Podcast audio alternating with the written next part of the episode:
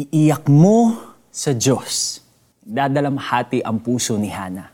Punuin man siya ng pagmamahal ng asawang si Elkana, labis ang kanyang pagtangis dahil hindi niya makamit ang deepest desire ng puso niya, ang magkaroon ng anak. She could not shake the deep disappointment.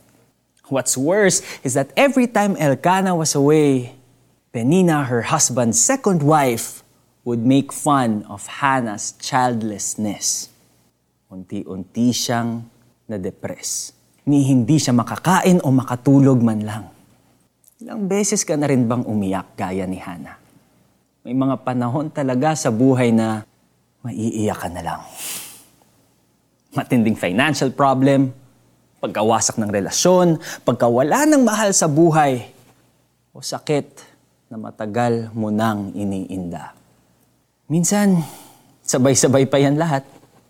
Kaya't sobrang sakit sa dibdib to the point na wala ka nang magawa kung hindi lumuha.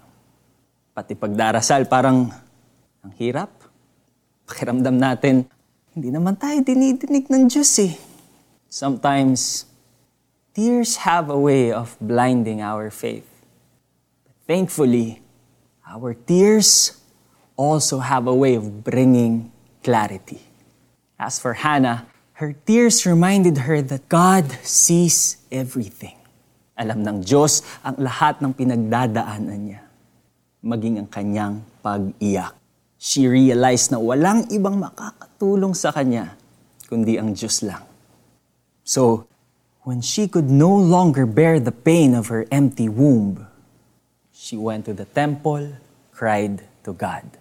Ibinuhos niya sa panalangin ang lahat ng sakit and prayed that if she had a son, she would give the child back to God.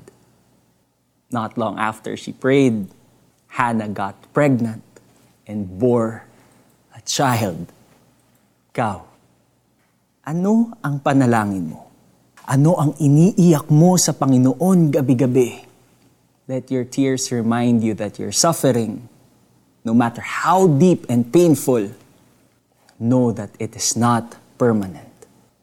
Let that pain remind you that you can always turn to God and He will comfort you. Sa bawat pagpatak ng luha, katumbas nito ang pangakong darating ang panahon na matatapos din ang pagtangis. Pupunasan niya ang luha at papalitan ito ng galak iiyak mo lang sa Diyos. Maniwala at magtiwala na He will meet you where you are. Pray tayo. Ama sa langit, itinataas ko po sa inyo ang lahat ng nadarama kong lungkot, takot at pagod. Salamat po dahil sa gitna ng suliranin, kayo ang kalakasan ko. Salamat dahil alam ko ang mga luhang ito ay papalitan mo ng saya. At ako'y magpupuri sa inyo. Tinatanggap ko po ang kalakasan at kaginhawaan na nanggaling sa inyo. Jesus name. Amen.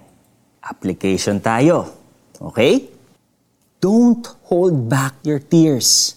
Hayaan mo bumuhos. Allow yourself to feel those emotions and cry unto God through prayers. Buhos mo.